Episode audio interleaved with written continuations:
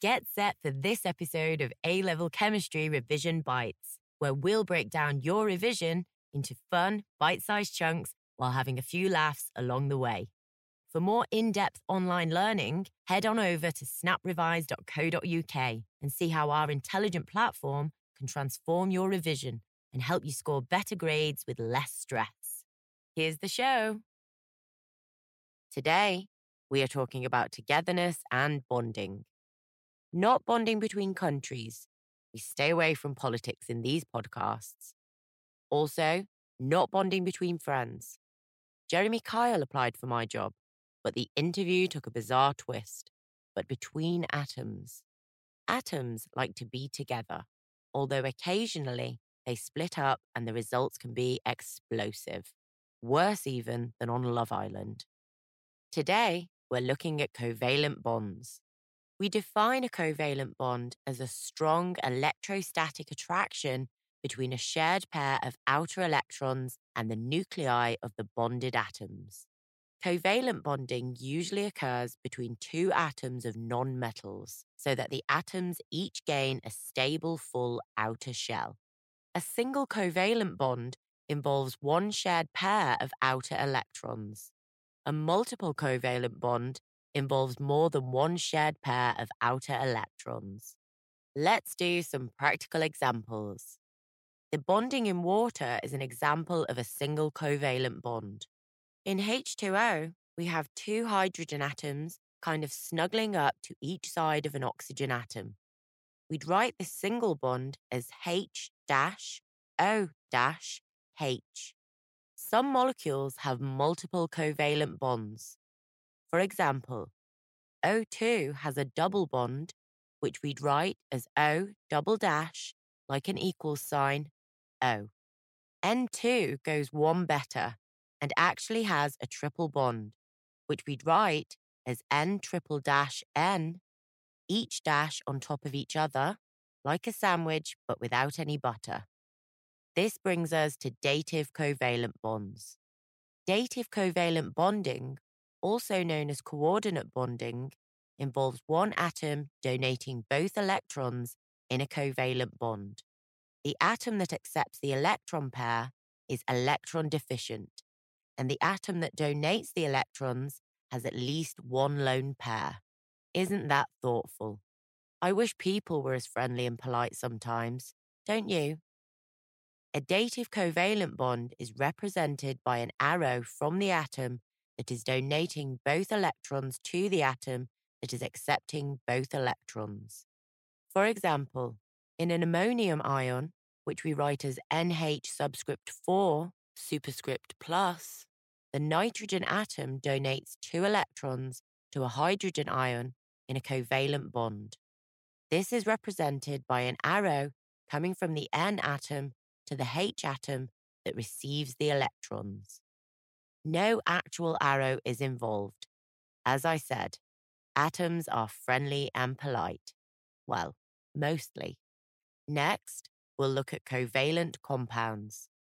Covalent compounds can have two structures either a simple molecular crystal or a giant covalent lattice. When I say giant in these podcasts, I don't mean like the size of the Emirates Stadium. They are very small, and you also can't buy overpriced souvenirs or pies at half time in them. Next, let's talk about simple molecular substances.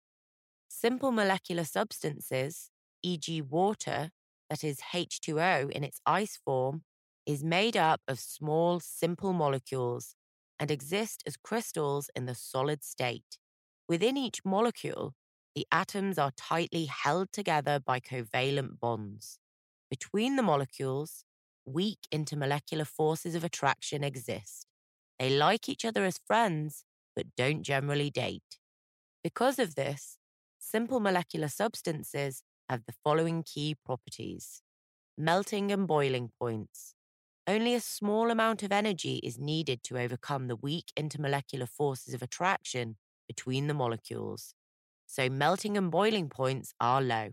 They wouldn't last long on a dating show. Solubility. Simple molecular substances are soluble in nonpolar solvents as the weak intermolecular forces of attraction between the molecules of the nonpolar solvent are similar to that in simple molecular substances. They definitely wouldn't last long on a dating show after a few drinks. Electrical conductivity. Simple molecular substances are non conductors as there are no charged particles that are free to move. They absolutely, definitely wouldn't last long on a dating show after a few drinks, as there would be no spark. Okay, I hear you thinking, what about giant covalent substances? Giant covalent substances, e.g., diamond, graphite, or silicon oxide, written SiO subscript 2, consist of a network of strong covalent bonds and exist as giant lattices. Because of this, giant covalent substances have the following key properties melting and boiling points. A large amount of energy is required to break the strong covalent bonds that exist throughout the lattice. So, melting and boiling points are high. Don't mess with these guys. These are the hard cases of chemistry. Solubility. Giant covalent substances are insoluble in nonpolar and polar solvents due to the strong covalent bonds throughout the lattice. Don't offer them a drink and expect a friendly reaction. Electrical conductivity. Giant covalent substances are non conductors, as there are no charged particles that are free to move. However, graphite does conduct electricity. There's always someone who wants to be different, isn't there? So, that's covalent bonding and structures. Reminds me of that song. I'll stand by you.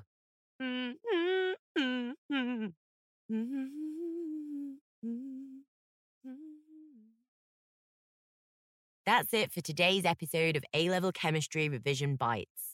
Are you looking for some extra help to improve your grades? but can't bear the thought of forking out £50 an hour for a private tutor? Neither can we, and that's why we built Snap Revise. Snap Revise is an intelligent platform that provides high quality, tailored support that is more effective than private tutoring and is available anytime, anywhere, for a fraction of the cost. We have a whole range of amazing resources to suit all learning types, from bite sized videos, self marking quizzes, to mini revision guides and predicted exam packs. We've built extremely smart technology that accelerates your learning by finding your knowledge gaps and filling them. And we have on site tutors who are available to answer your questions 24 7, so you're never left in the dark. Head on over to snaprevise.co.uk or download our app and get your free trial now. Also, don't forget to subscribe to the show so you can get the latest podcasts as soon as they come out. And while you're at it, leave us a review and give us a rating so we can keep bringing you as many free, high quality podcasts as possible. See you next time.